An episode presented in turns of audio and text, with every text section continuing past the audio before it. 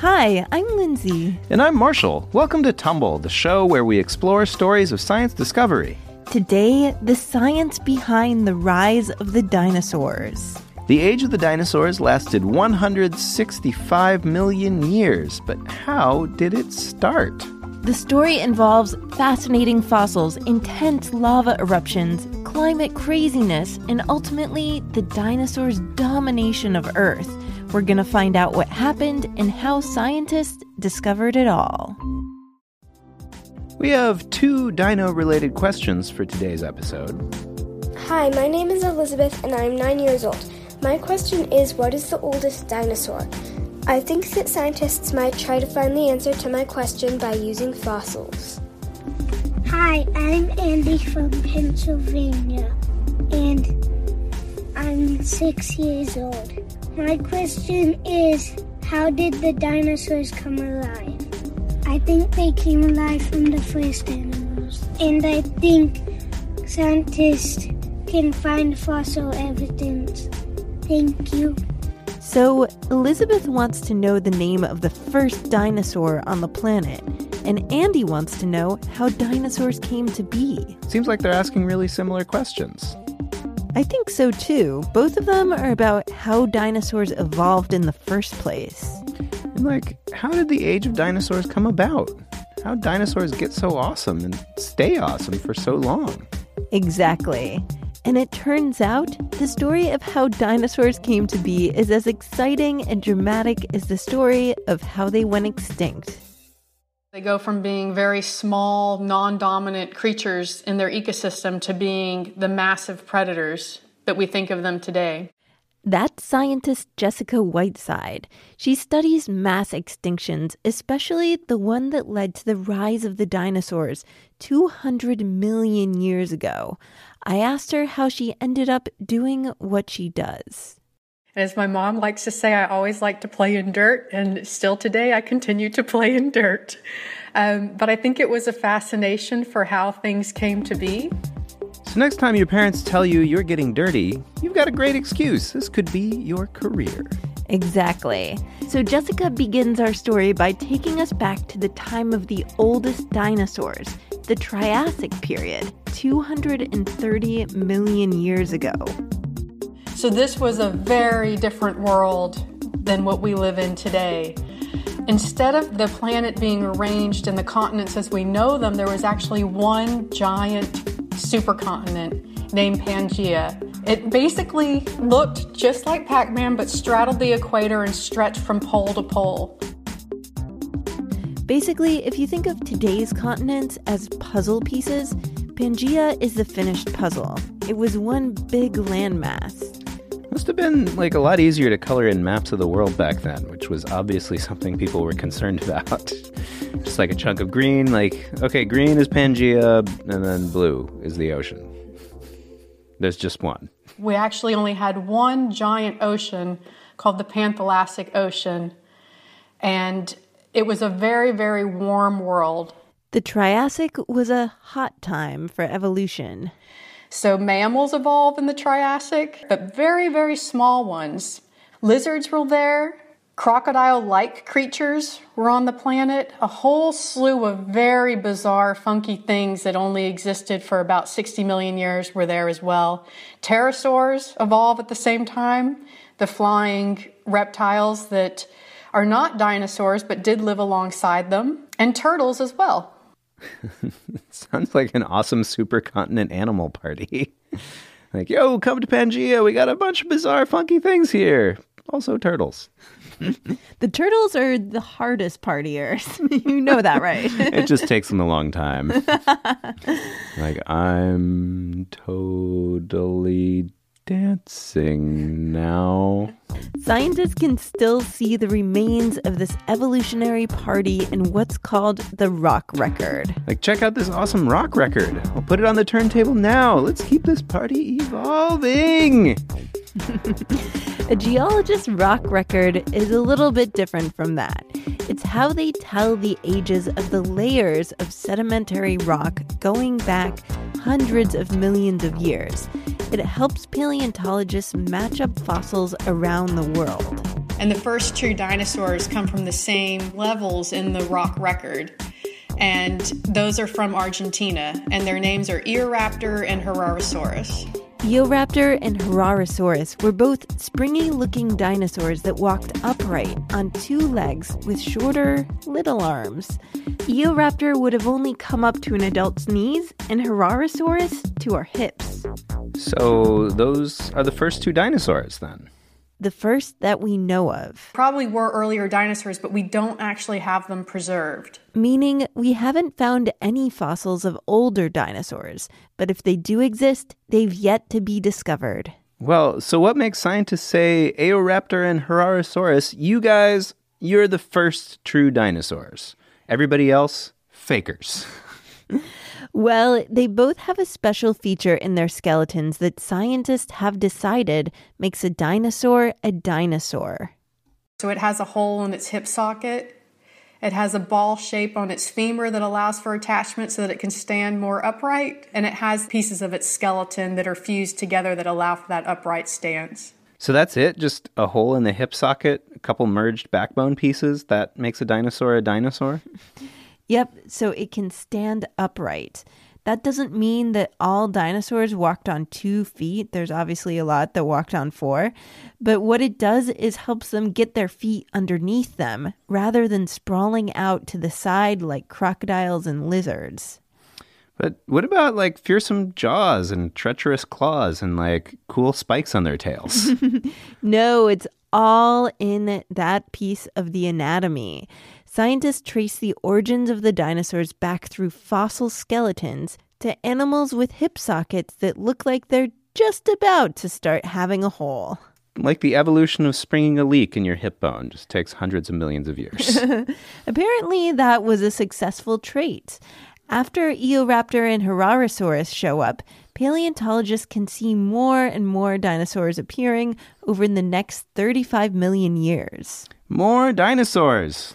Woo, dinosaur parties gotten started. There's lots of new species evolving and everything is great.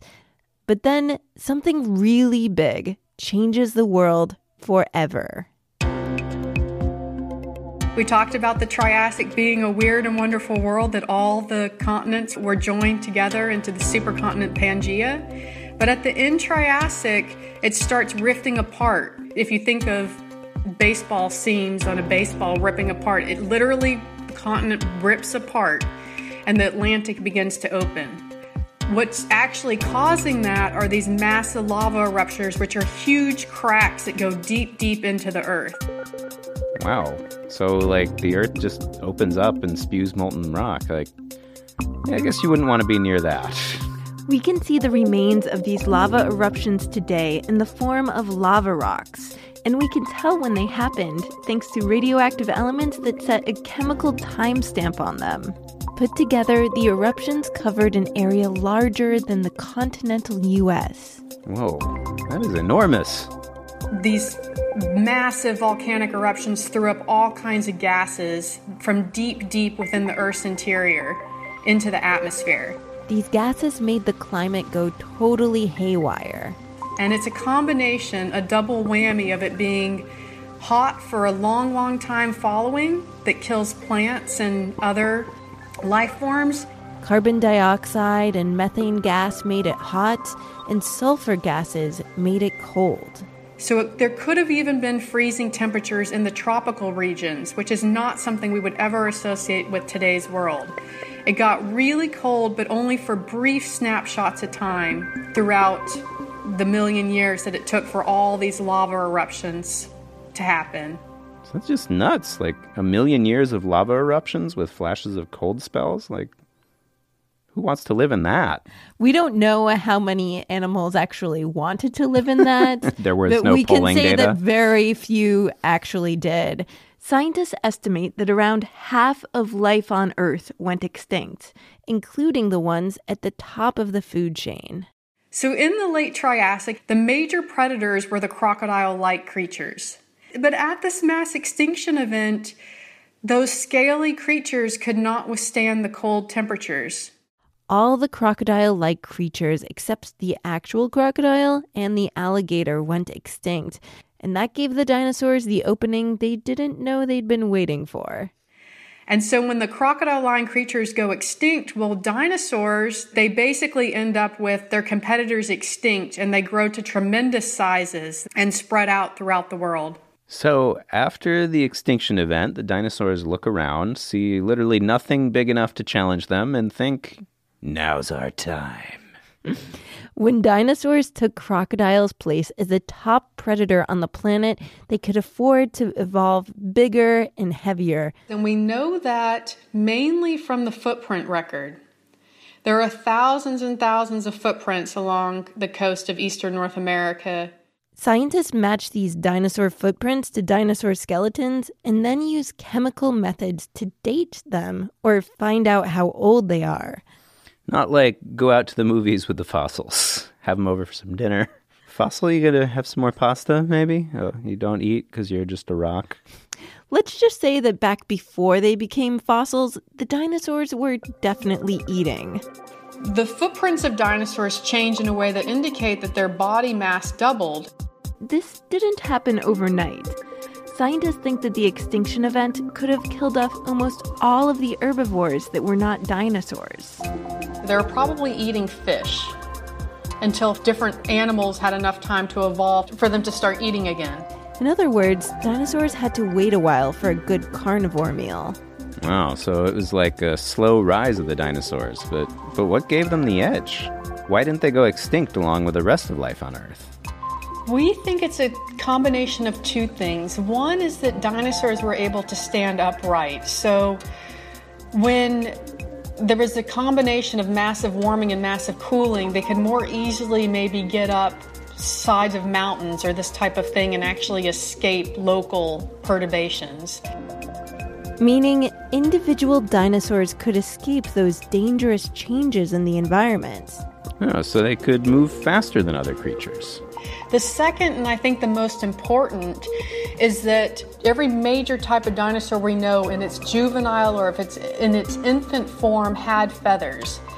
And not necessarily the flat feathers that we talked about for flight, but feathers that were a downy, insulating one to keep them warm. That's something that their scaly competitors did not have. So, dinosaur feathers were like the essential outdoor gear of the extinction event. So these cooling times that happen, crocodiles would not have been able to survive without a jacket, so to speak. But the insulation provided by feathers possibly allowed the dinosaurs to win the extinction lottery at this interval because that warmth was punctuated by brief times of super cold temperatures. Man, that's incredible. So, dinosaurs just happen to have these two traits, like feathers and a hip socket with a hole in it. That's all they had to put in their bag to survive the trip. It's not what you would think of packing to a million years of lava eruptions, but evolution works in odd ways. It happened to favor the dinosaurs. They were lucky. And so are we, because dinosaurs are awesome, and we get to look at them now. Yes. Well, they're bones. Birds, Marshall, they're birds. All right. So we get to see grackles outside our window and think, hmm, awesome dinosaur. But to go back to Elizabeth and Andy, do we know this whole story about the rise of dinosaurs because of fossils? Like, are they right? They are, but it's not just fossils like bones. The story of the evolution and rise of dinosaurs is one that's not just based on the skeletons, it's based on these other chemical fossils, molecular fossils that tell us about the climate these molecular fossils are found in the rock record that we mentioned earlier. They're tiny, but they're full of clues about the climate and the environment. Jessica's job is to find out what they mean. It's based on looking at other types of rock that tell us about the conditions at that time that all influence the dinosaurs themselves. So you find yourself borrowing a little bit from chemistry, borrowing a little bit from biology, maybe some from physics or math paleontologists are using all the tools they have to fill in the details and round out the story behind the rise of the dinosaurs. The story Jessica just told us is what we know so far. There's lots more fossil clues out there. So there's lots more waiting to be discovered.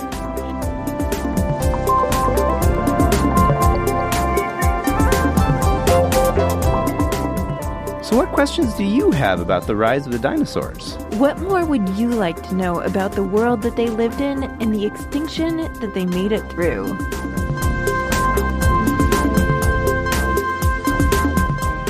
Thanks to Dr. Jessica Whiteside, Associate Professor of Ocean and Earth Science at the University of Southampton. And thanks to Elizabeth and Andy for sending their great dinosaur questions. We will have more from our interview with Jessica in a special bonus episode for our patrons. You'll learn all about a really weird fossil creature that scientists believe dinosaurs evolved from. Just pledge a dollar a month to support Tumble at patreon.com slash tumblepodcast. We also have resources to learn more about the rise of the dinosaurs on our website at sciencepodcastforkids.com. Sarah Lentz is our head of partnerships. I'm Lindsay Patterson, and I wrote and produced this show. And I'm Marshall Escamilla, and I wrote all of the music. Thanks for listening, and stay tuned for more stories of science discovery.